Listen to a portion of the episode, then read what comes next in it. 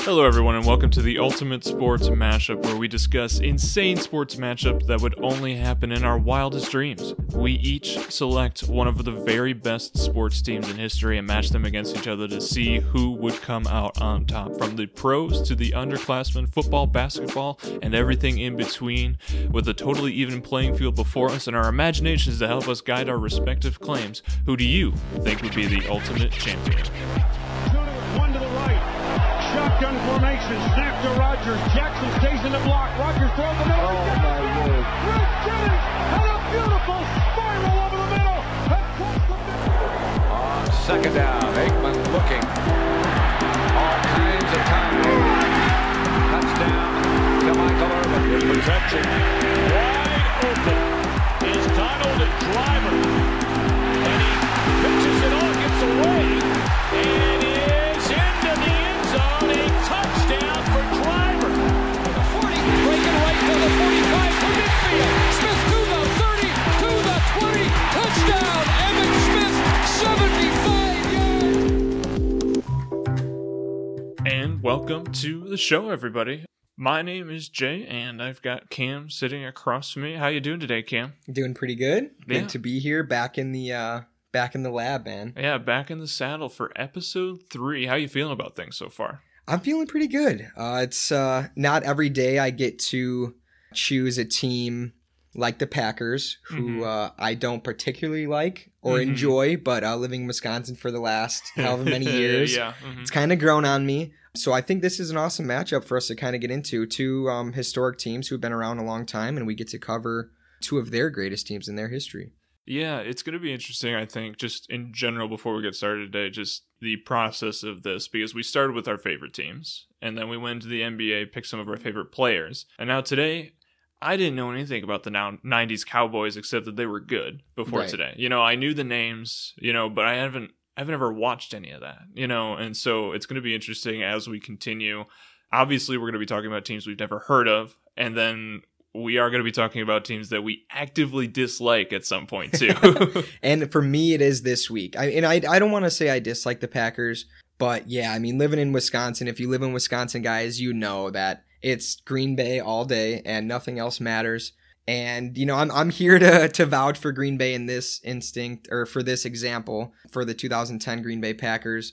But like Jay said, going over the nineties Cowboys, we knew Irvin, we knew Emmitt Smith, we knew Troy Aikman. Yep. I bet you guys didn't know that Dallas had one of the best defensive uh, defensive units in the league, mm-hmm. um, but we're going to get into that today. Yeah, so a lot to go over with these two teams. We're returning to football after our basketball stint last time, and we're going to make sure to try to keep it fresh for you guys, I think. You know, a little preview for next week. I know we're looking to some basketball for next week. So if you're an N B A fan, hold on there. We're we're we're, we're getting there. Yeah, so, we're going to circle around back. Yep. Yeah, so we're today we are talking about the nineteen ninety-two Dallas Cowboys going up against the two thousand ten Green Bay Packers. So we picked this matchup. Obviously, Green Bay Packers, Dallas Cowboys, one of the greatest rivalries in the N F C.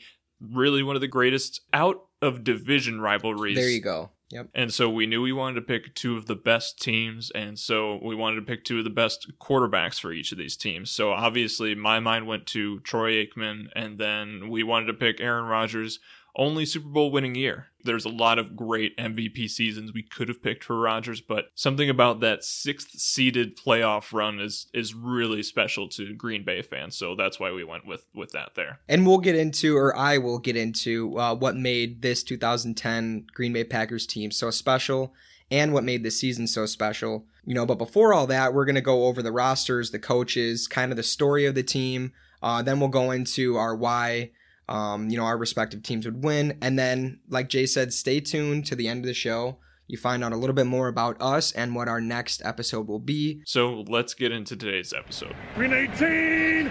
Green ninety-nine! So the first thing I wanted to discuss, and I think this is going to be important, especially for rivalries like this, you know, I give some context for these two teams going up against each other. So we have an all-time series record between these two. We have the Packers taking the lead sixteen to thirteen. And honestly, you know, I know that's what, twenty-nine games? I felt like it should be a lot more. Yeah. Yeah. When I looked at that, um, I definitely trusted you and your research, but I had to look you. it up again too, because, uh, yeah, that just didn't seem right. Mm-hmm. And then we have the postseason record, which is four to four. They're currently tied. So it'll be interesting. Obviously, it's not going to happen this year in twenty twenty-one, but it'll be interesting to see when that tie gets broken, you know, yep. in the future, because I, you know, that'll be a, a highlight game. Right. And not that uh, the comparisons are great, but, you know, in the next few years, we could very much see a Dak Prescott, right, against oh, yeah. Eric Ro- Aaron Rodgers, sorry. Not really up to the standards of Aikman and Rodgers, but, you know, we've seen Dak ball out, so it definitely can happen. Oh, so. yeah. Uh, a little bit of my favorite here, we have the Cowboys. They have the longest win streak with eight, and no surprise here, that came in the nineties, but... Another interesting factoid I found here that goes back into your favor is Green Bay is the only team in the N F C that has an overall winning record against the Cowboys. Wow. I thought that was super interesting. And it's only uh, three games over, three games above five hundred. Yeah, so it's that's... not by a lot. And so you talk about all those N F C East teams that, you know, it's always hyper-competitive in that division, but yet none of those teams, that's how good the Cowboys have been yeah. for how long? Right, and Jay was talking about earlier, we wanted to, to do a a matchup where Aikman was involved in one of his Super Bowl wins. Well, okay, you had three to choose from. You yeah. know what I mean? And exactly. they were all in a row. So, mm-hmm. you know, that's why I think Jay did pick the best team to go up against this surprising Packers team. Yeah, and so I went with ninety-two because... Obviously, this was a dynasty, but ninety-two was the first year that they won one of three Super Bowls. So this was the beginning. You know, they didn't quite hit their full stride. I mean, yeah. obviously, they won a Super Bowl, so they hit some kind of stride. This was their first, I guess, the start of their dynasty. So with that, let's get into the rosters. Let's get into the coaches and what it is about these teams that we that, that we do like that do make them special. So I'll, I'll kick it off here with our nineteen ninety-two to ninety-three Dallas Cowboys. They had a record of thirteen and three, and that led to them getting first in the N F C East. And this is the reemergence of a dynasty. And not to mention, to boot, this was the youngest team in the N F L in nineteen ninety-two. Their record just three years prior to this, one and fifteen, followed up by seven and nine, and then eleven and five in nineteen ninety-one. They moved on from the only coach the franchise had ever had up to that point. When the team came under new ownership, Jerry Jones, it was the beginning of many years of success for the Dallas Cowboys with some of the greatest players to ever play in the N F L. So to get into their success a little bit, obviously they won the Super Bowl. They started by winning the divisional playoffs against the fifth-seeded Eagles, who obviously came in second place in the N F C East. They whooped up on them, thirty-four to ten. They had split the regular season record one to one. Eagles were one of the three teams to beat them that year. And you're talking about a team that had one of the best defenses in the N F L that year. You had Reggie White, Clyde Simmons, both Pro Bowl defensive ends. And then you had Randall Cunningham at quarterback, one of the most exciting players in the N F L at that time. We sacked him five times and rushed for one hundred sixty yards on the offensive side of the ball. So absolutely dominating performance.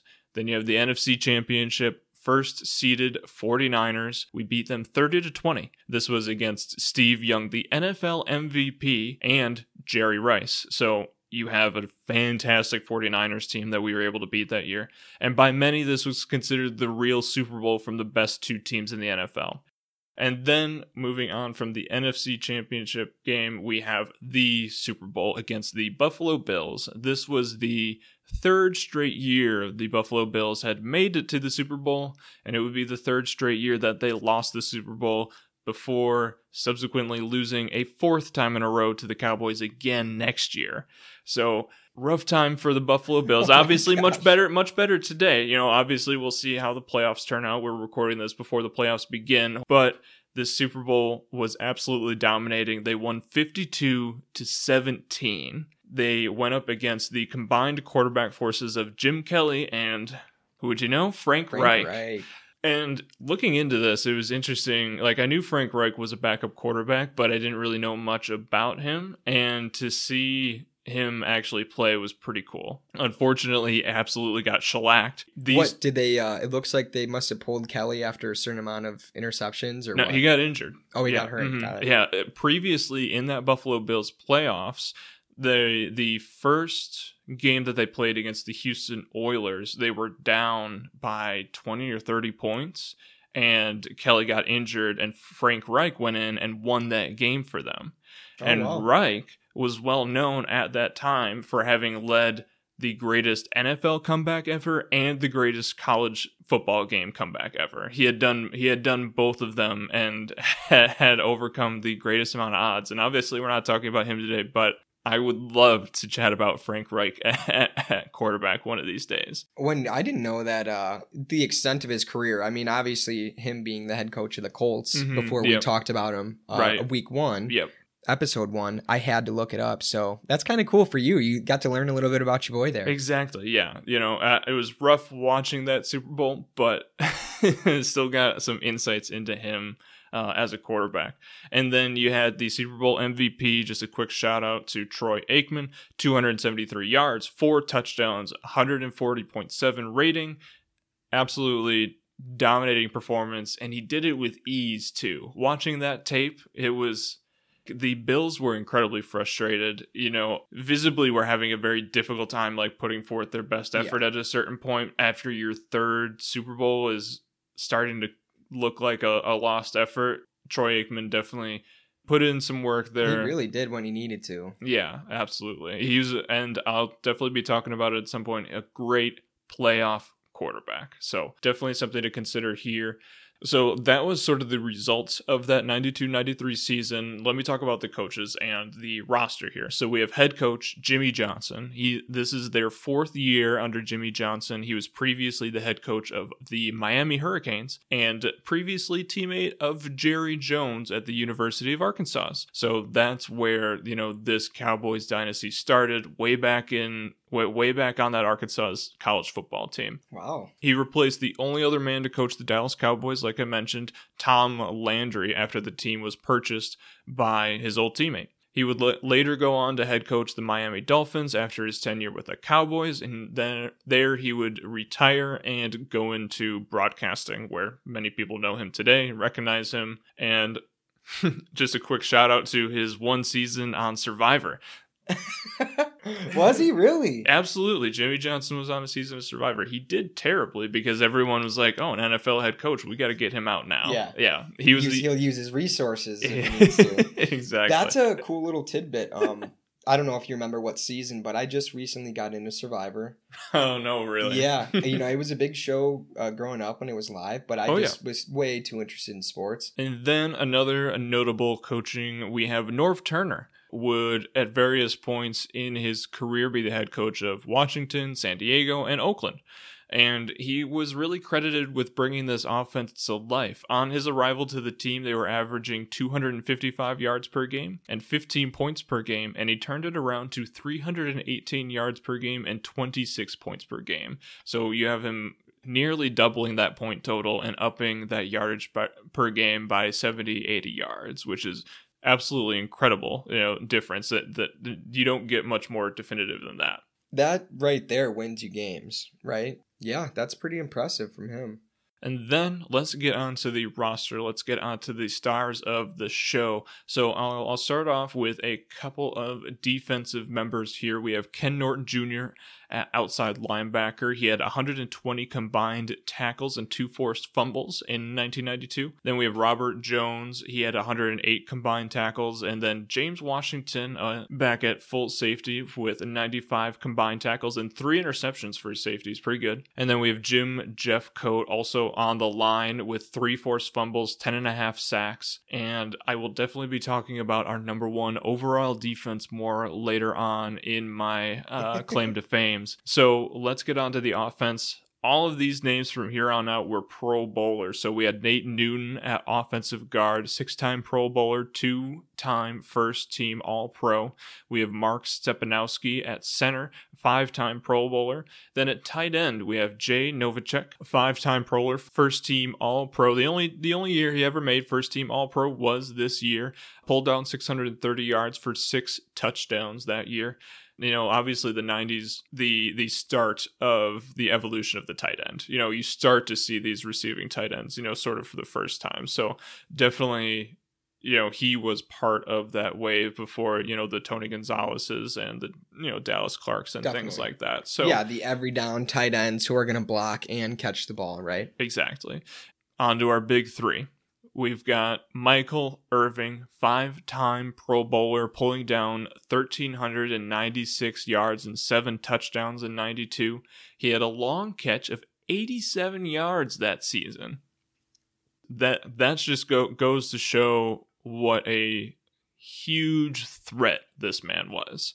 He had seventeen point nine yards per reception, which was good for fourth in the league, and then eighty-seven point three yards per game, which was good for second in the league. So high usage, very long receptions. During the playoffs, he upped that to ninety-six yards per game with a catch rate of seventy-five percent. And just to go to show the longevity of Michael Irvin, a career seventy-four point nine yards per game, which is twelfth all time. So one of the greatest receivers of all time here. Definitely got to show a lot of respect to Michael Irvin. Yep, and you see me smiling over here because Michael Irvin just always did it right. I don't know. Uh, growing up, watching his highlights, I didn't really get to watch many Dallas games. So watching mm-hmm. his highlights, he was unreal. That's the thing. Watching him on the field, you know, watching the tape, he was a good route runner too. You know, like he used his big frame to his advantage, you know? So I think that was the biggest thing that I noticed about him is that he was able to get on the inside of the players that he needed to get inside mm-hmm. of, or, you know, get, get on the outside, make a good move on him. You know, he did, he just did everything right. It seemed like, and use those big hands, track the ball in. Absolutely. Yep. And then at quarterback, the guy throwing it to him, we have Troy Aikman, a six-time Pro Bowler. This was his fourth season in the league, and he had one heck of a year. He had three thousand four hundred forty-five yards, twenty-three touchdowns, fourteen interceptions, but he was able to pull down an eighty-nine point five quarterback rating. And now, one of the most interesting things that I found out about Troy Aikman that I didn't know is that he was known for being a playoff quarterback. You know, he's the opposite mm-hmm. of Peyton Manning. You know, he he stepped up his game during the playoffs, and this year was no different. He averaged two hundred sixty-five yards per game. He had eight touchdowns and zero interceptions in the nineteen ninety-two to nineteen ninety-three playoffs. So he was nearly perfect. He, I believe he did have one fumble, but other than that, he was nearly perfect. He was exactly what his team needed him to be during that playoff run. So Troy Aikman steps up in those big moments when he needs to. And then you have Emmitt Smith, one of the greatest all-time running backs. You can't really go wrong with this guy. He's an eight-time Pro Bowler, four-time first-team All-Pro, one thousand seven hundred thirteen yards rushing that year, three hundred thirty-five yards receiving, nineteen total touchdowns. And I'm going to leave it at that. Let Cam get to his roster here. They are the Dallas Cowboys, America's team. Ooh, I'm sweating over here, Jay. I'm sweating. So, uh, uh, Green Bay finished with a record of ten and six, which was second in the division uh, behind the Chicago Bears. Kind of the story of the team going into preseason and then the end of the season. So the Packers were coming off of an eleven and five season in two thousand nine. They ended up losing in the wild card round to the Arizona Cardinals. So that hurt the Packers, but also helped them because it helped the Packers secure that first round uh, twenty-third pick, in which they selected offensive tackle Brian Bulaga from Iowa. In two thousand ten, they entered the playoffs as the N F C's sixth seed.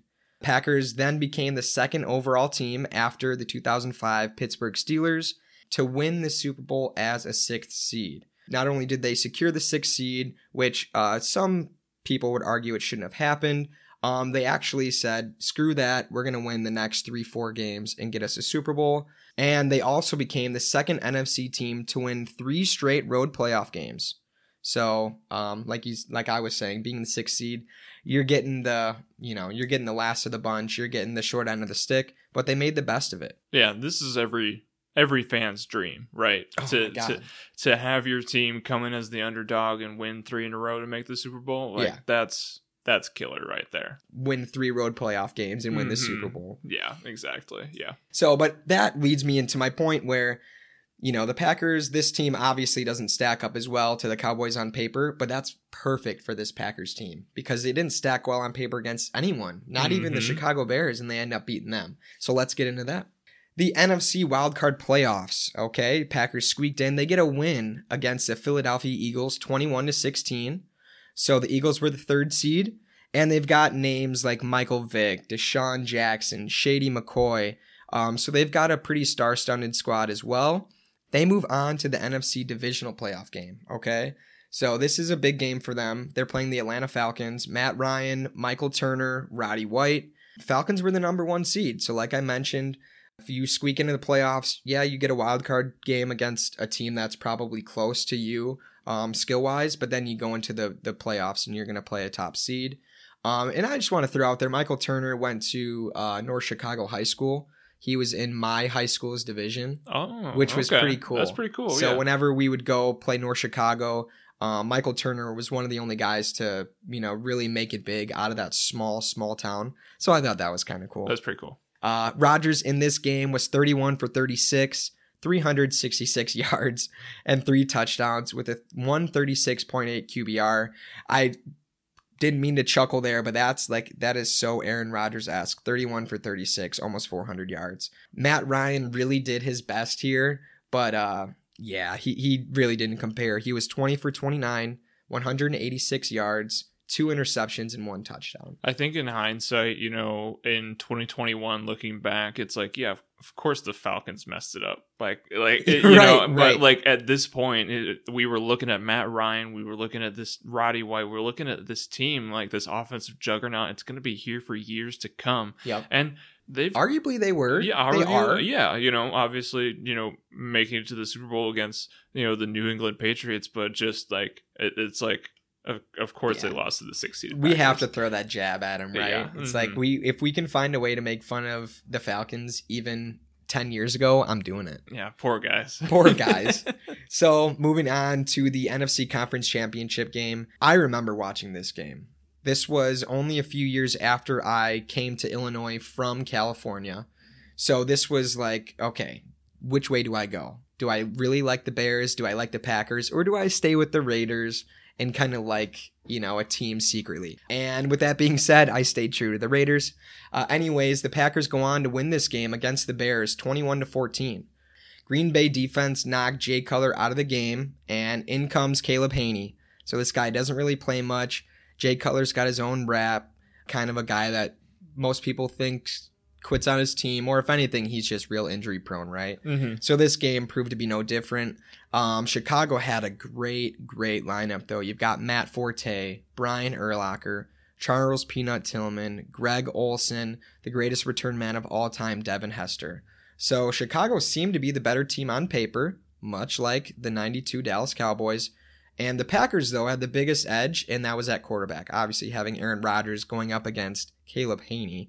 So Rodgers was seventeen for thirty in this game, two hundred forty-four yards, two interceptions, and one rushing touchdown. And he had two interceptions before the rushing touchdown. So this, things were getting a little sketchy during this game, I remember. Yeah. Um. And Chicago's players came out, most notably Brian Urlacher, right? Nine tackles, he had one sack, and he had one of those two Aaron Rodgers interceptions. And just a little side note, B J Raji, if anybody remembers, he scored a touchdown.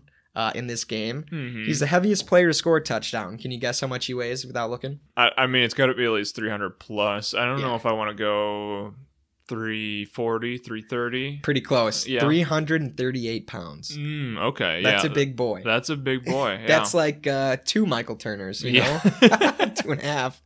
All right. And then on to the big one. We have Super Bowl. Pittsburgh Steelers. Pittsburgh Steelers, right? So you've got the Green Bay Packers winning against the Pittsburgh Steelers thirty-one to twenty-five.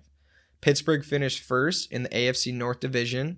Uh, they were the two seed behind the Patriots. That's something that always happened, it seemed like, right? Exactly. Except for this one time here.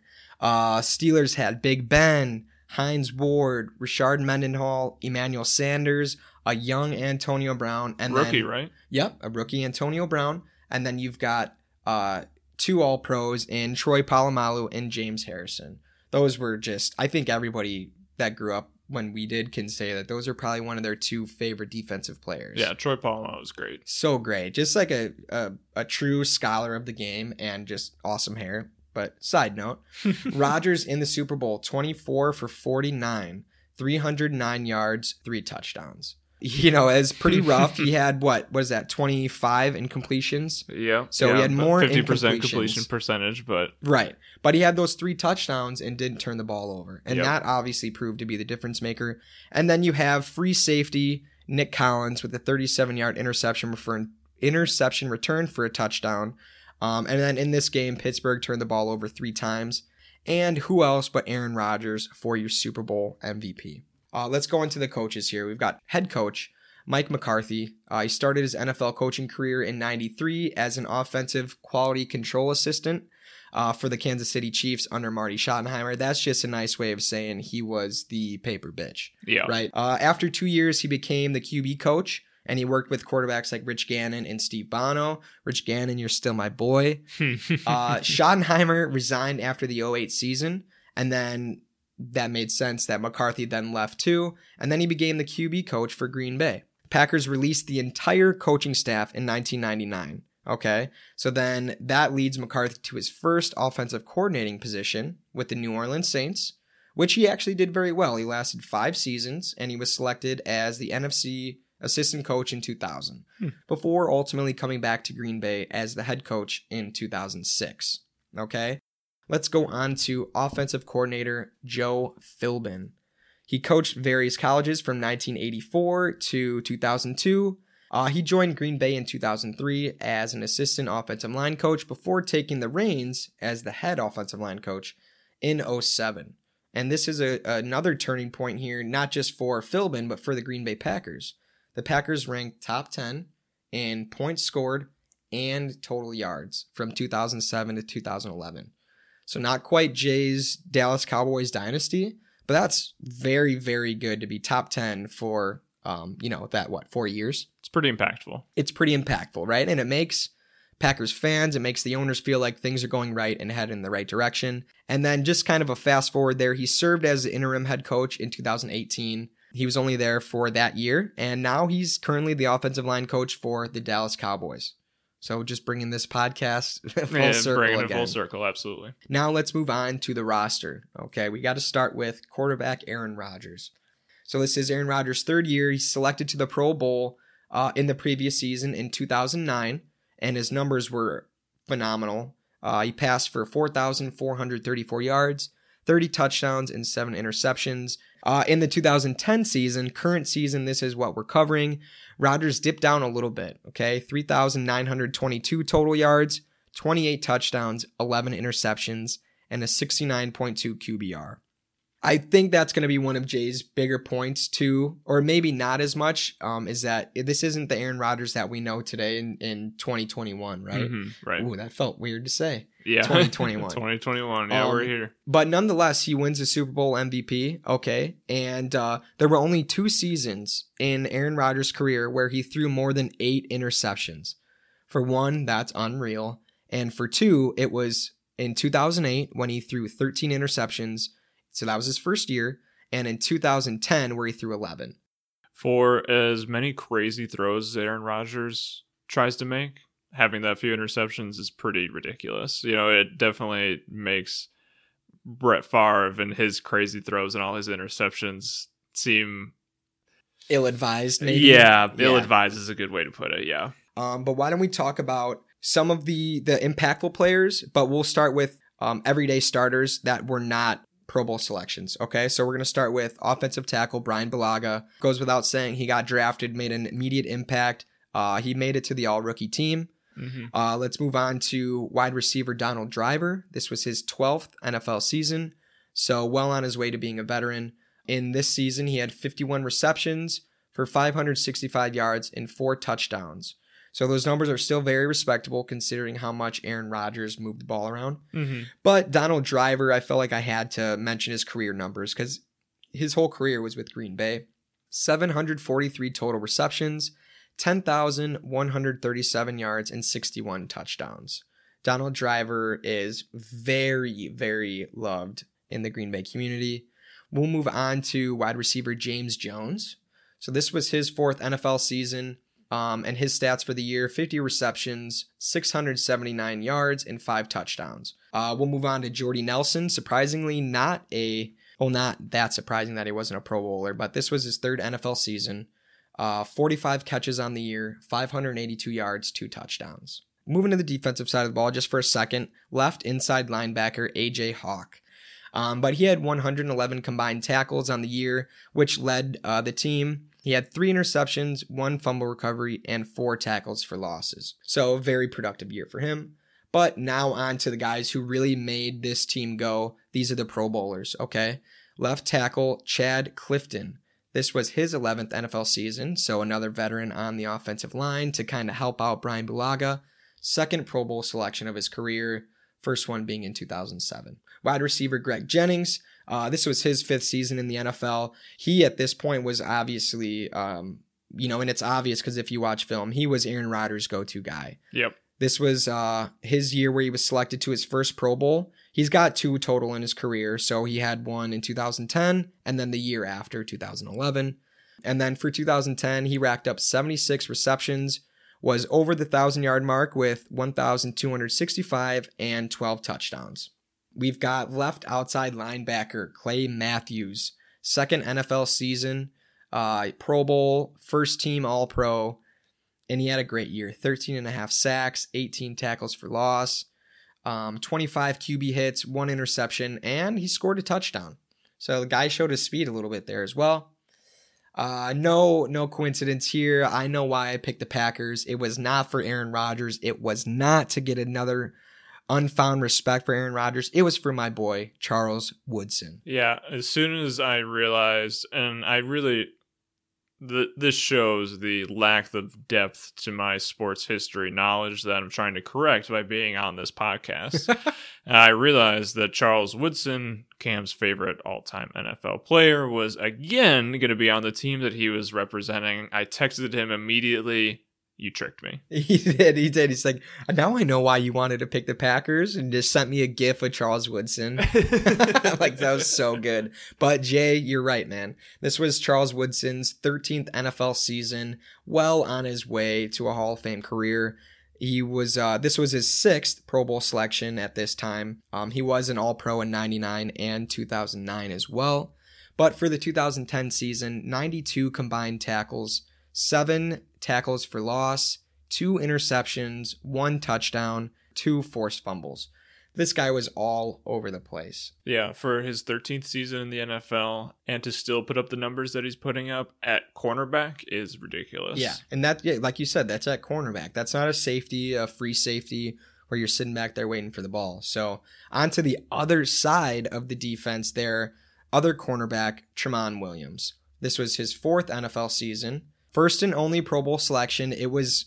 It seemed like kind of a fluke in, in his career just because his numbers were not anywhere near this. But, you know, Tramon Williams on the other side of Charles Woodson, that was a, a great duo. Um, and on the year, six interceptions, two fumble recoveries. Let's scoot it back just a little bit. Stay on the defensive uh, side of the ball, though. Free safety, Nick Collins. Sixth N F L season. This was his third consecutive Pro Bowl selection. So you really have Charles Woodson and Nick Collins building this secondary, yeah. But then you've got the likes of Tramon, you know, Williams, who are really going to help you out on the back end, and probably a guy that, being only his fourth N F L season, teams tried to pick on him, but Collins and Woodson said, no, not today. Okay. Yeah. And then on the year, four interceptions, two fumble recoveries, and then one of those fumble recoveries was ultimately returned for a touchdown. So if you didn't notice already, this might turn out to be a defensive uh, strategy for the Packers against a very offensive-minded strategy for the Dallas Cowboys. Yeah, definitely a lot of great players there, specifically on the defense, you know, that I wouldn't, I, I mean, I guess coming from my experience, you tend to forget about, you know, because I feel like the, the quarterbacks are always the big names that you want to talk about. Right. But both of these teams today have excellent defenses. Yep. And I think, you know, the Packers, you know, are a bit more playmakers. You know, you mm-hmm. had more Pro Bowl selections as opposed to the Cowboys. They had zero Pro Bowl selections, but still a great defense nonetheless. Yep. So It's going to be an interesting conversation. So with that, I think we should get into our claim to fames for today's episode. So you're going to run out onto this field on Sunday night, leading the Packers into the first game of the next century. What are you going to feel like Sunday night when you do that? We feel like we are America's team. You know, other teams have, have kind of taken that mantra from time to time, but, um, you know, we're just a, a blue-collar city. Here we go. Start it out. I'm scared. So, yeah, I'll kick things off here, and I told you before, it's here. My first claim to fame is the Hall of Fame running back, one of the greatest of all time, Emmitt Smith. You can't, I mean, there were a lot of different directions I could have taken my claim to fames here, but Emmitt Smith, you had, I had to, right? Yeah, he's a for sure. So, just to talk a little bit about the man himself, the Cowboys selected Smith in the first round of the nineteen ninety N F L draft. So he was part of that rebuild. So he was only a couple seasons into the N F L. Over his career, he rushed for eighteen thousand three hundred fifty-five yards, breaking the record formerly held by Walter Payton. He also holds the record for career rushing touchdowns with one hundred sixty-four. Smith is also one of only two non-kickers in N F L history to score more than one thousand career points. This man is a workhorse. He is the definition, he is the gold standard of put the team on his back at any given moment. To get into why Emmitt Smith is going to be the reason that we take down the two thousand ten Packers today is Jimmy Johnson has an interesting stat with Emmitt Smith. He had a record of twenty-four and one when running back Emmitt Smith ran for one hundred yards or more in a regular season game and five and oh in the postseason, winning two Super Bowls. So whenever Emmitt Smith goes over that century mark, it's nearly a guaranteed yeah, win. They get a dub. And you want to know what Emmitt Smith did a lot of? Go over one hundred yep. yards, because he was an absolute monster. He averaged one oh seven point one yards per game and one hundred twelve yards per game in the playoffs. And just to add a little bit to my point here, Green Bay allowed one hundred fourteen rushing yards per game at eighteenth in the league.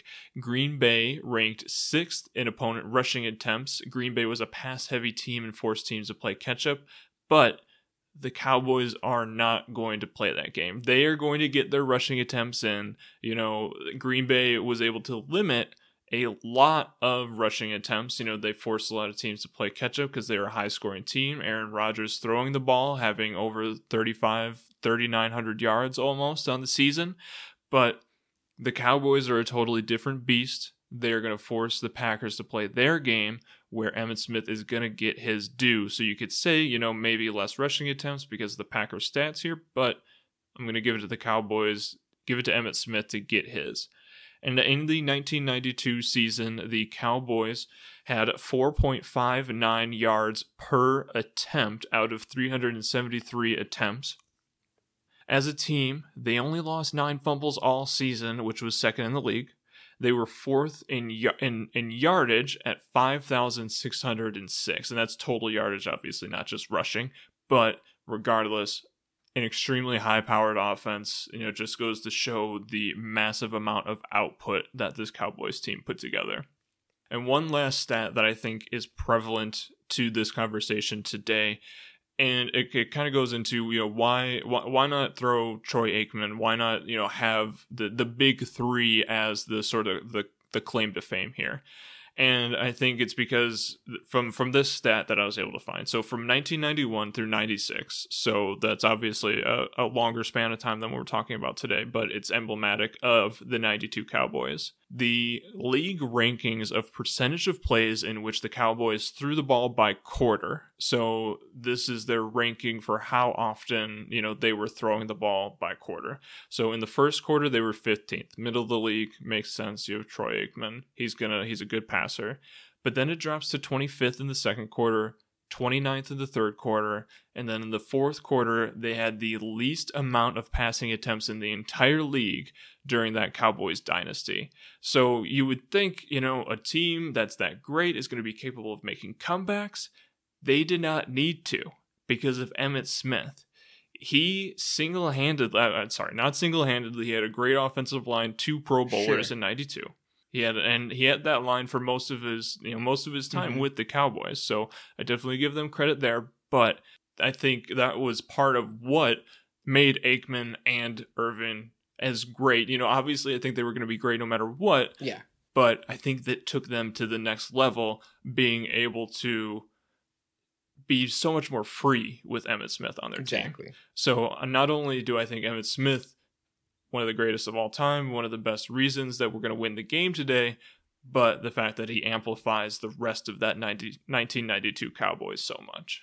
You don't really, you you run the ball to establish the run, right? But you also run the ball to throw the defense off and set up the pass. So the fact that Emmitt Smith, you said, oh, he kind of did it all by himself. Well, he kind of really did. The offensive line was great, but Emmitt Smith made those plays. Emmitt Smith was rushing for over one hundred yards a game, making it to where Aikman didn't have to throw the ball forty yard, or forty times a game. Mm-hmm.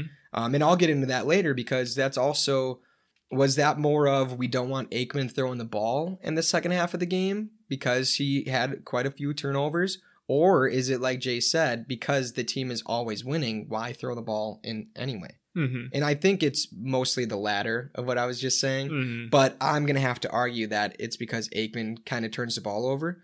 But let me do my best bet here, or my best um, rebuttal.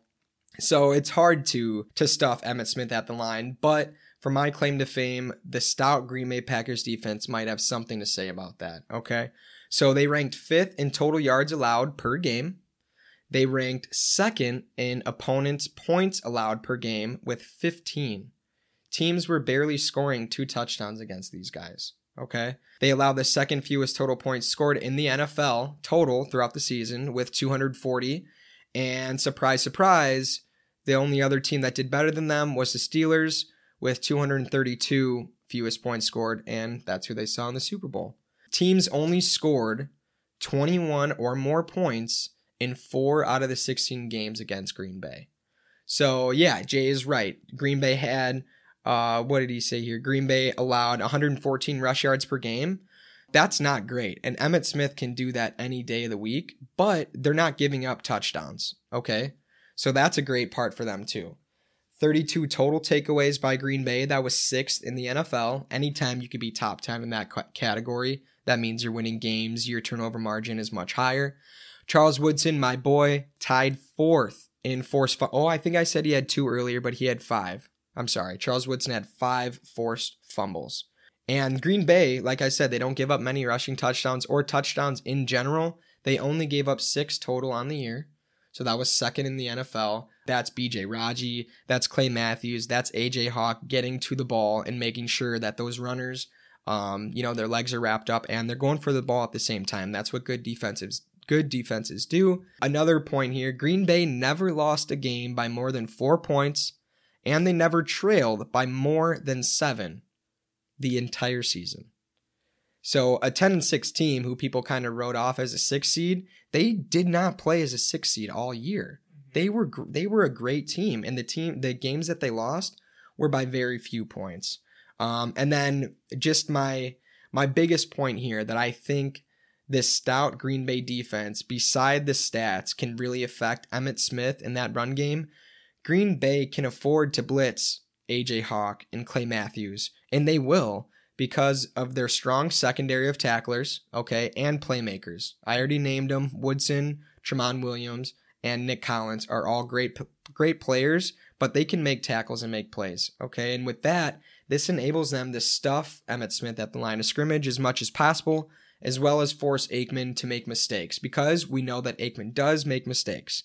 And just to add to the fact that Dallas really doesn't throw the ball all that often, and why would you if you have Emmitt Smith? But this just cements the fact that if you have Green Bay blitzing like they normally do or normally did in two thousand ten, it's going to be hard for Emmitt Smith to break through the line.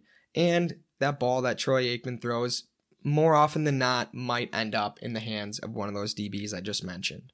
That that is going to be the thing that I would worry the most about with the Green Bay defense is their ability to take the ball away to be able to to be able to make plays. That's definitely something that concerns me. I don't think I don't think anyone's coughing up the ball in this game. You have incredible ball security with the Dallas Cowboys, but you know, the the there is the possibility that they could force an interception. They did it in the Super Bowl against Big Ben. And the only other thing that I'll say is obviously the Green Green Bay and the Steelers both had the least amount of points scored in the N F L that year, but that's not exactly how the Super Bowl went either, though. Right. You know, the Super Bowl was a pretty high scoring game for them. And so I could see, you know, a, a similar thing happening here where you end up with a higher scoring game between these two teams. Right. And then to a small counter, you were saying that Aikman thrives in the playoffs, right? Yep. So these numbers are great numbers for regular season. And I mentioned some playoff numbers, but everything changes in the playoffs. Exactly. You're yeah. way more in tune. Maybe you change your defensive strategies a little bit more. So I, I definitely thought about that too. Mm. So you talked about your defense. I'll get into my second claim to fame here, which is also my defense. We have the number one overall defense of the N F L in nineteen ninety-two, which shocked me to learn, and we've mentioned before, but it was it was surprising. And then to hear this team had no Pro Bowlers, this this defense had no Pro Bowlers, but yeah, we're still number one overall. And granted, you know, maybe some of these guys should have been on the Pro Bowl. You know, they they had, you know, very uh very very good years, but they just didn't quite have those turnover numbers that a right. lot of the Packers did. They were just very stout. You know, they were very consistent. Now let's go over some of these numbers. So this defense allowed two hundred forty-six yards per game, first in the N F L. They allowed fifteen first downs per game, also first in the N F L. Allowed seventy-eight rushing yards per game, first in the N F L. Allowed three point six yards per rushing attempt, third in the N F L. Allowed one hundred sixty-eight passing yards per game, which was good for fifth. Allowed five point one net yards per passing attempt, which was fourth. They allowed fifteen point two points per game, fifth in the N F L. And just to point out the difference, they were second in the N F L in points scored per game at twenty-five point six, making a point differential of ten point four points per game. So you have the offense being able to capitalize on the defense's skills here. They were seventeenth in the league on interceptions and eighteenth in turnovers. So pretty close to middle of the pack there for turnovers. So like I said, they just didn't get those flashy stats, but they were able to hold teams when they needed to. It was sort of that bend, don't break sort of defense, you know, where they did exactly what they needed to in any given situation. Yeah. And then they stepped up in the playoffs, you know, like I mentioned, against the obviously the Buffalo Bills, causing a huge amount of turnovers. I think it was a total of eight turnovers in yeah, that game, seven, seven, seven coming from Jim Kelly and Frank Reich. And now I bring this to the table just as sort of to show how good these players actually were. So obviously no Pro Bowlers, no All-Pro players in nineteen ninety-two, but they had an plus eleven in turnover differential, plus thirteen in playoffs. So you're talking about, you know, plus eleven over the course of sixteen games, but then plus thirteen over the course of three games. So that's a pretty stark difference. Um, and then I, I throw this out here. Every defensive starter in nineteen ninety-two played more than eight seasons in the N F L.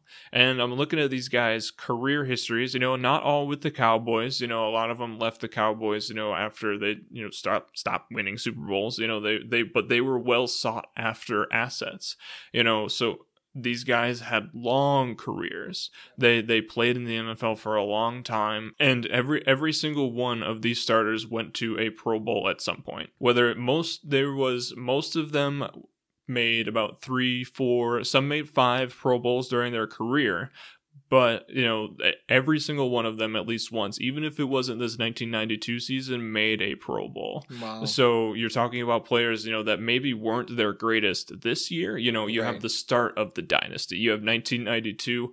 They are on their way there. And so, you know, maybe that doesn't quite help my argument as much as, you know, Emmitt Smith does and his, you know, amazing career. But, you know, at, combined, these men made a fantastic defensive unit. They were the truest sense of uh, the entire package. Well, I think that's super important. Um, you know, you definitely want a team like the two thousand ten Green Bay Packers, where you have Clay Matthews, who had his best year of his career. Mm-hmm. You have Charles Woodson. You've got uh, Tramon Williams. You have these guys, Nick Collins, but they weren't first in points allowed per game. They weren't first in first downs per game. Mm-hmm. So that that's just attesting to how great of a team that this Dallas Cowboys team was and how great of a coach Johnson was, right? Yeah, absolutely. He, yeah. he put schemes together, and it's pretty easy to put together a scheme when you've got every single defensive player has played eight seasons or more. Mm-hmm, yeah. So you, they, you, they know their jobs. Exactly. You got some great experience there. And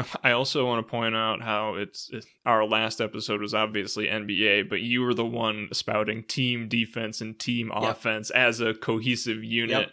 And now you're the one calling calling out your fantastic stars. They're going to be making plays. And last week it was me with with, with the big yep. names with, with Charles Barkley out there. So it's just interesting how, you know, just in these little ways, the tables are always going to be turning. Definitely.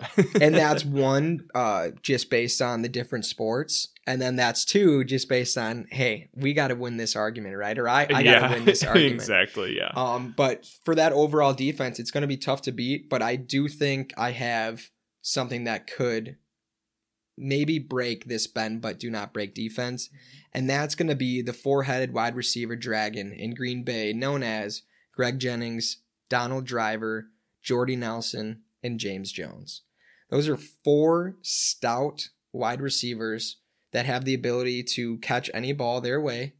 And in some in some formations, some aspects, you could see all four of these guys on the field at once.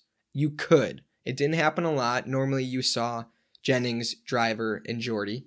Or you saw Jordy, Jones, and Jennings. So a combination of them. But um, either way, it's going to be hard to stop four great wide receivers. So let's get into that.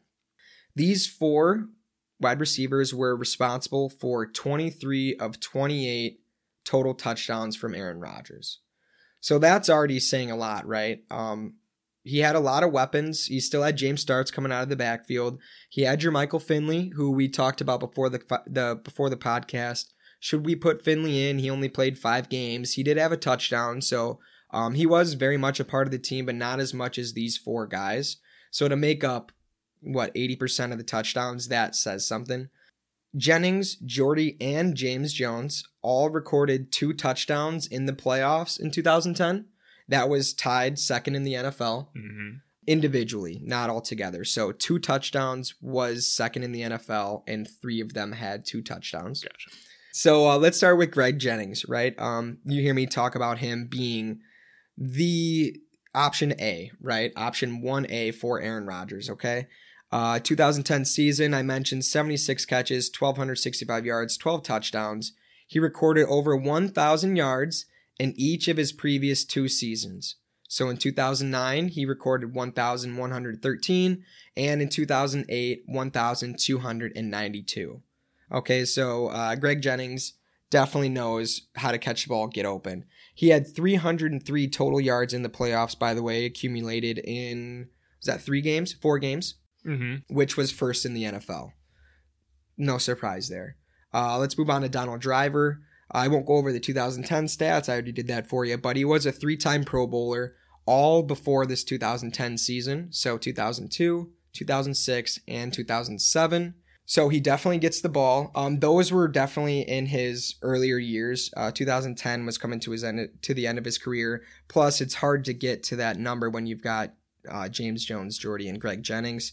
James Jones, I really, I don't, I don't want to shit on him, but you know, he he was great, but he was not as great as the other three options. Mm-hmm. James Jones had five touchdowns on the year, still fifty receptions. He was getting the ball, but I think James Jones made it to where, okay, maybe you can double up Greg Jennings, but then you have to go man on Driver, Jordy. That leaves James Jones open in some area more often than not, which is why he really fit into this wide receiver uh, four-headed dragon here. And then we'll end with uh, Jordy Nelson. Started to really, really build a connection with Rodgers. During this time, I mean, I wouldn't be surprised if Jordy's jersey was the most sold jersey in Green Bay. People just loved him. He was, he was kind of like the Brett Favre of wide receivers, right? Like a country boy, wore his Wrangler jeans, but you know, they really started to build a connection here. The Jordy's receptions went up from twenty-two in two thousand nine to forty-five this season. So um, up twenty-three receptions. He had a seventy point three catch percentage. So when Rodgers throws the ball to him, he's catching the ball seventy point three percent of the time, which is, that builds confidence. Rodgers is going to love that. He does love that. Um, and then Jordy set the Packers record for receiving yards in a Super Bowl with one hundred forty. So that just goes on to show it wasn't just the regular season that these guys were killing it, right? He sets the Packers receiving yard record with one hundred forty in the Super Bowl against a very good Steelers secondary, I might add. So although your defense is very stout, they don't allow many yards per game. I just think it's going to be really hard for them to lock into four different receivers with Rodgers being in the zone like that, like he was. Yeah, I think the, the, I think the biggest thing that, just quickly I'll say to that before we move on, is granted you got fantastic wide receivers and you have a running back coming into his own in the playoffs, so he's definitely going to be a factor in this game, but I just can't see the Green Bay, that I don't think they're going to be able to break off a big play. I don't think, you know, and, and none of your stats indicate the the the long play making ability of uh, of this Packers team. Right. And I think that goes to show, you know, you at strong safety, you have Darren Woodson back for the Cowboys, and at full safety, you have James Washington. So both very good players. They are two of the players made multiple Pro Bowls during their careers, you know, yeah. just not in the ninety-two season. They, they are going to be locking down. So Packers are going to get their points for mm-hmm. sure, you know, but they are going to have to fight for every single yard. I, and I, I totally believe that. Um, and that's why I think I didn't really get to mention him too much, but you saw earlier on in the show, I mentioned James Starks. Mm-hmm. He rushed twenty-three times. Was that in the Super Bowl? Um, so he definitely, he, he gets the ball. I mean, I don't know. I, I don't know what else to say that I'm sure by this point, especially coming to the end of the season, teams knew it was Greg Jennings, Jordy, and James Jones, and then as well as Donald Driver. But at some point, maybe you bring more pressure to Aaron Rodgers. They're they're going to change the way that they look at that team. So I think that's why James Stark will come into that. I don't think he's an X factor or anything like that. I truly do believe it's just going to be these four wide receivers. Absolutely. So let's get into those X factors, though. Let's do it. Back to throw is Aikman on first down. He throws inside the five. Touchdown to Novacek. Touchdown, another check. So this is a name that I haven't talked about much at all, but I'm going to focus in on a single player here. We have Jay Novacek, the tight end, and I sort of mentioned him. He's sort of becoming, you know, the modern tight end that we see today. You know, he was able to block. He's an every down tight end, but he was able, also able to catch the ball. He's also able to make big plays. Now, Jay Novacek was tough to cover. Specifically, I think he was tough to cover because he had Michael Irvin on the same team, you know, so Michael Irvin demanded a lot of attention from the defensive unit, so it had to leave somebody else open. Right. And Jay Novacek was always the release. Watching the tape, he was always the guy that was going to get that dip and dunk play, you know, and make the, the defense pay for overcovering Michael Irvin. And this guy is going to be able to stretch the defense, and I think he's going to have a big game here today. Uh, the man is six foot four. He's taller than every linebacker on the Packers team. Not by much, yeah. granted, but I just want to throw it out there. That's you know, a mismatch. He's got some reach. Uh-huh. And in the Super Bowl, he had seven receptions for seventy-two yards, one touchdown on ten targets. So in the big game, where the Bills were trying to do everything to stop Michael Irvin, stop those big plays, Novacek was the guy. You know, he was the one that was going to get targeted a lot, and he came through most of the time. And I also want to throw this last stat out there, why I think Novacek is going to have a big game. In every single one of the Green Bay losses, they averaged giving up fifty-four point three yards per game and a touchdown to tight ends in those losses. And so you have consistency there. When the Packers lose, the opposing tight ends tend to have a big game. And you're yeah. talking about when they played the Falcons earlier in that season, they did lose to them. Mm-hmm. And against a great tight end. Against a great tight end named Tony Gonzalez, one of the mm-hmm. greatest of all time. Is Jay Novacek one of the greatest of all time? No, but I'd put him in the top twenty-five, top thirty t- tight ends sure. of all time. So I think he's able to, and I think he will take advantage of that defense. Yeah, that's a. I think that was a nice little uh, point you put in there, that he was taller than all the linebackers, because obviously with Michael Irvin on your team, with Emmitt Smith on your team, who can clearly, you know, you didn't cover it too much, but it goes without saying, he can catch balls out of the backfield. Um, Jay Novacek is gonna be manned up with a linebacker, so mm-hmm. that makes sense. Um, my only rebuttal there is, do you know off the top of your head, Novacek, where he was in his career? Is it kind of the tail end of it? You know, a little bit older? Because this is Clay Matthew, uh, Clay Matthews. This is his second year. This was Jay Novacek's seventh or sixth year in the in the league, I believe. So that's the, still not on the tail end, like I was hoping. Right? Yeah, that that that's prime. You know that yeah. that you know he's got some experience underneath his belt, and th- that's the other thing. Like Clay Matthews and A J. Hawk, I think uh, more specifically, Clay Matthews was known as a rushing linebacker. Right. You know, he was that fourth guy going in for yep. the. You, you know, you saw how many sacks he had, so. As much as I'd like Clay Matthews, I just don't give him quite the credit to cover a guy like Novacek. Right. But let's not forget, Clay Matthews was a Pro Bowler and first-team All-Pro selection. He was fourth in sacks that year with thirteen and a half, and then he was tied third in tackles for loss with eighteen. So top five in both of those categories, and I'd be willing to bet, um, I can maybe pull it up for you a little bit later, that the top three in sacks and the top two and tackles for loss were most likely defensive linemen, not linebackers. But just the way that they blitz Clay Matthews, who knows? I think that we would have to man him up against Jay Novacek. He's not a fast guy, but Jay said he gets the ball, which he does, uh, and he's a big guy. But maybe Novacek won't even get a chance to get the ball if the Packers do what I think they will, which is bring the house almost every time. Clay Matthews, three and a half sacks in the playoffs, which is a postseason franchise record. Uh, that was three and a half for the two thousand ten season, was third in the N F L in the playoffs, but it was first in the N F C. Yeah, it's hard to say I would take Clay Matthews one-on-one ver- against Novacek, but if Novacek's blocking Clay Matthews, I'm taking Matthews on that one. And the only thing I'll say in counter to that, which I definitely, I respect Clay Matthews as your X factor, definitely a guy to look out yeah. for. But the other thing with being a nineties team, you know, maybe Novacek isn't the modern tight end quite yet, but that means we've got a pretty good fullback on our team. Okay. I haven't mentioned the name yet, but we've got Daryl Johnston. He was he's at the very least going to be able to slow. I think he's going to be the guy okay. that that at least tries to slow down Clay Matthews sure. every time. And I, you know, I would like to see that battle because for a long time there, especially uh, what two thousand nine to two thousand twelve, Clay Matthews was probably going to beat anybody you put in front of him. Mm-hmm. He was yeah. just so fast. Uh, he kind of fell off a little bit there at the end, but that's a good counterpoint, bringing in your fullback. That's a great counterpoint. So now that we've chatted about our X factors, let's talk about what we're actually going to see in the game. Let's get into predictions and let's get into our final scores. Cannon in motion, and now sits in tight on the right side. Three wide receivers, and Cutler's going to go down, buried. Clay Matthews, the first one there. I'm going to start with Aaron Rodgers.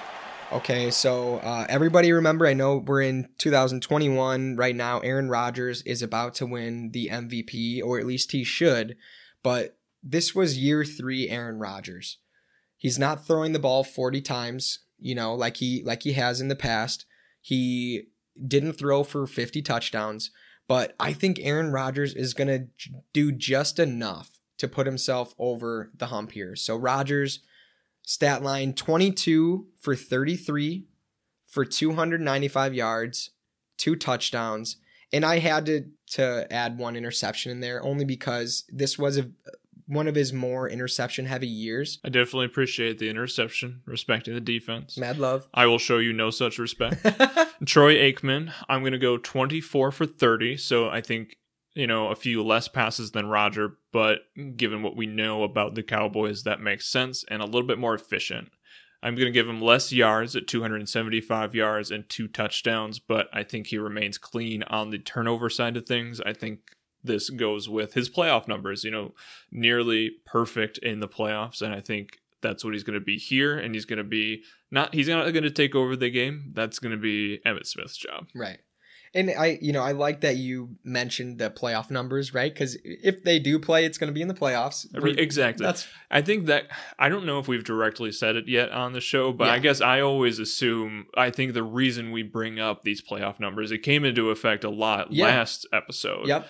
Is because we're assuming this is a playoff environment. These teams are going to be giving it their all. Exactly. They're going to be at their sharpest. Yep, at their sharpest. Um, obviously, neutral neutral playing field. We mentioned that before.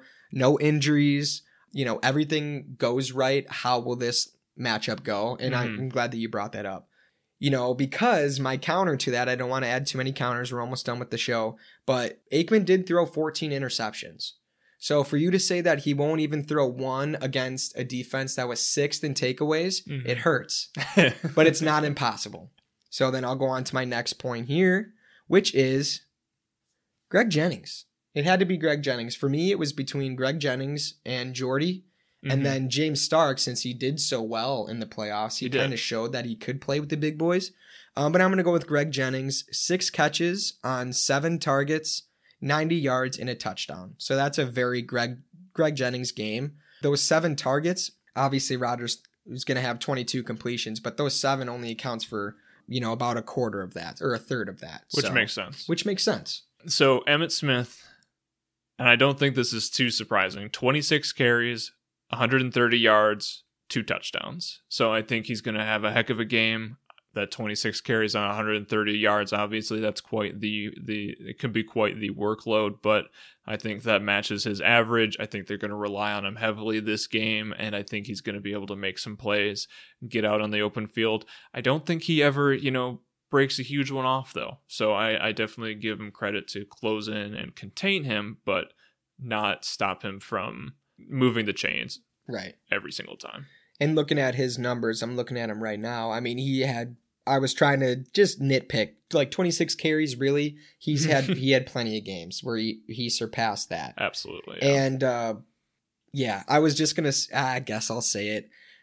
twenty-six carries. He did that so many times. The guy never got hurt either. No. He that, was a beast. That's the thing, you know, and it, Maybe, maybe I'm sure it's partially who Emmitt Smith was, and also just a little bit of luck thrown in there. You know that yeah. he he never really missed a lot of time. You know he was a workhorse. I I'll mention this, but it's super dangerous actually. Uh, watching him play against the Philadelphia Eagles in the ninety-two season, he was walking out on the field stumbling. He like he like was practically delirious. Uh huh. He probably he was, got his head knocked around a he, little bit, right? I, he. I wanted to say in that game, he had thirty of the thirty-five carries. Oh, my God. He was out there pushing himself to the absolute limit. Yep. And so this guy is an absolute warrior. And, I mean, I didn't, like, looking back from a twenty twenty-one perspective, I'm like, and the announcers, even in nineteen ninety-two, were like, he needs to get off the field. Yeah. Now. Yeah. If, if he doesn't, if he's not going to be tired, he's going to die. Exactly. You know? So he, he was close to passing out, but like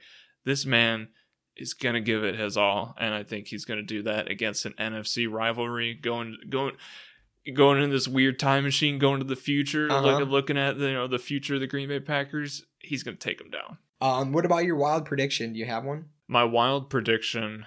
And this is definitely wild. I, I, I will give you that. I think the Cowboys, they win this game and they win it on the turnovers. They win the turnover differential by plus four.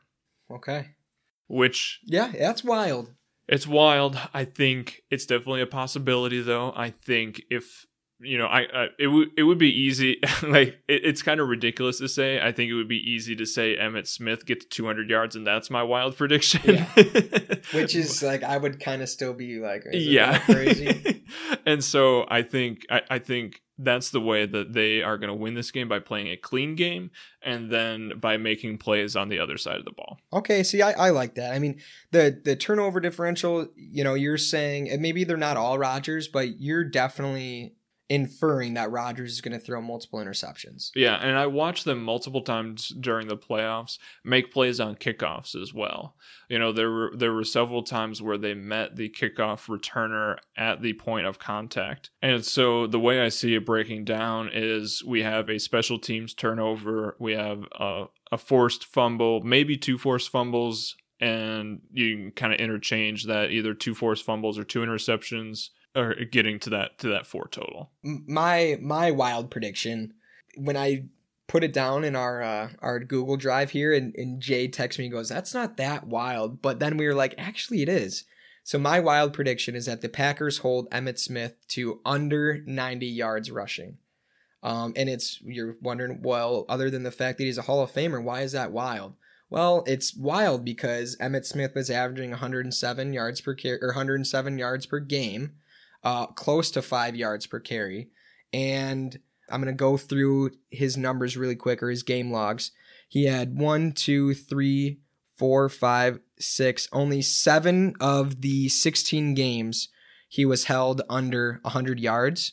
And two of those seven, he was at ninety-nine and ninety-five.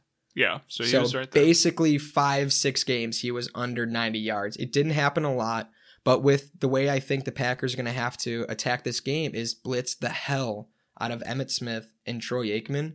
So I think that the Packers can hold Emmitt Smith to under ninety yards. And what was the stat you said earlier?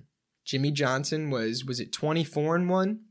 twenty-four, twenty-five and one. twenty-four, twenty-five and one in games where Smith rushes for one hundred yards or more. So that's perfect.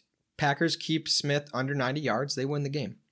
Yep, because it's easy. Jimmy it's Johnson, easy. I'm sure if I looked into his record, would be so much worse.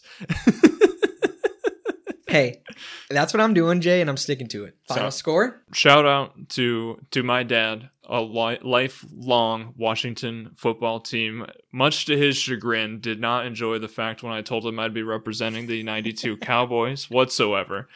Um, but shout out to him. I am going to have to go with the Cowboys here. I'm going to go Cowboys thirty-one, Packers twenty. The Cowboys are going to be second to last to hold the ball. They're going to get the ball with five, maybe six minutes left in the fourth quarter.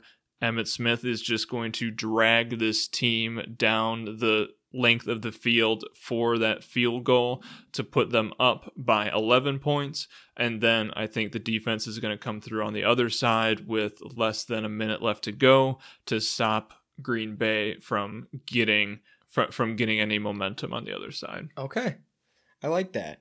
Oh, I didn't even mention, did we go over our highlight play? I skipped right over that. Well, the highlight play really falls into both of our scores here. So sorry about that, guys. We'll go back into that. Um, my highlight play, it obviously, is my favorite player, but I think it's a very realistic option that could happen. Charles Woodson, uh, interception and run back to the house for a forty-yard touchdown. I think uh, stuffing Emmitt Smith at the line, like I think the Packers can do, will mm-hmm. force Aikman to throw the ball more. Uh, he did have fourteen interceptions that season, so he's more than capable of turning the ball over, and I think Charles Woodson would make him pay. I definitely think that's a uh, that's a pretty bold, pretty bold one. Mm-hmm. Uh, a guy I haven't given a lot of love to, Michael Irvin. I think you're going to see it early in the fourth quarter. There's going to come a big third down that the Cowboys absolutely have to complete to be able to put this game away. You know, this is going to be the one. The total is going to be within a score, and this is where I think the Cowboys get their last touchdown of the game on one last drive, and I think Michael Irvin gets at least a thirty, not not at least, I'm going to say a thirty or forty-yard strike on a long third down. So you're looking okay. at third and fifteen, even third and twenty, and I think the Cowboys, that's where they make it happen. Okay. You know, you're going to be... Always, the defense is going to be wiped after covering Emmitt Smith, who's already going to have one hundred yards at this point. And then I think that's where Irvin comes in. That's where he gets his due. Okay.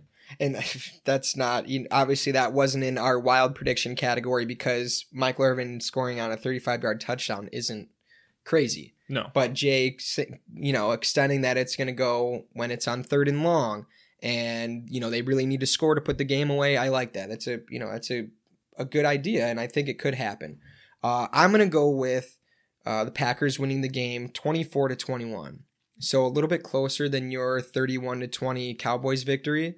I just think that at this time, Rodgers and Aikman still aren't on the same level, but McCarthy thinks Rodgers is. Mm-hmm. So he's going to treat him as so. Rodgers is going to get his. I already mentioned two touchdowns, maybe an interception. But that Charles Woodson, Charles Woodson interception and run back is going to put uh, the Packers on top. And I think, I think that'll be the only touchdown scored in the in the game. Obviously, only scoring twenty-four points, but they're going to do just enough to stop them. Cowboys are going to come down on that last drive, like Jay said, on third and long. But I think this time the Packers will stop them. Clay Matthews gets the last sack on third and long. And uh, fourth down is just a prayer that Aikman has to throw, and uh, that's just not enough. Packers are going to win this one twenty-four to twenty-one. Yeah, I, and I can respect that. I think both of ours go into each of our teams. You know, the Packers getting that win in whatever way they can. Rodgers really coming into his own. Mine, Cowboys putting teams away, no drama there. Yep. You know, like, obviously it's a big game, but they're not going to be messing around. They so. thrive in big games. Mm-hmm, yeah. And because it's still a big game, but it's just, it's business as usual for the ninety-two Cowboys. Okay. So I think, I think that sums up the game for us today, eh? Yeah, that's all we got for you guys today. That was episode three of the Ultimate Sports Mashup. As always, two historic sports teams came into battle, but only one left as the ultimate champion. If you want to travel back through the sports continuum to help us create some of the best what-if sports mashups of all time, follow us on Facebook, Twitter, Instagram, and Snapchat, right? Yeah, absolutely. You're going to head to at Ultimate Sports Mashup. That's on, on every single social, so just hit that search function on your favorite social media. You'll definitely find us. And I think that's a great way to get in contact with us if there's something that you think we can improve on. Obviously, we are just getting started on this adventure. There's a lot of different ways that we can take this. This is just, you know, between our two brains where we thought we should go. So if you've got an idea, throw it out there. We would love to hear it. And especially if you have an idea about a matchup. So yeah, just let us know what you want to hear from us. And, you know, we're going to be all over it. We'd be happy to give you a shout out on the show too. So that finished things up for us today. Until the next sport and the next decade, I've been Jay. And I'm Cameron. Thank you so much for joining us.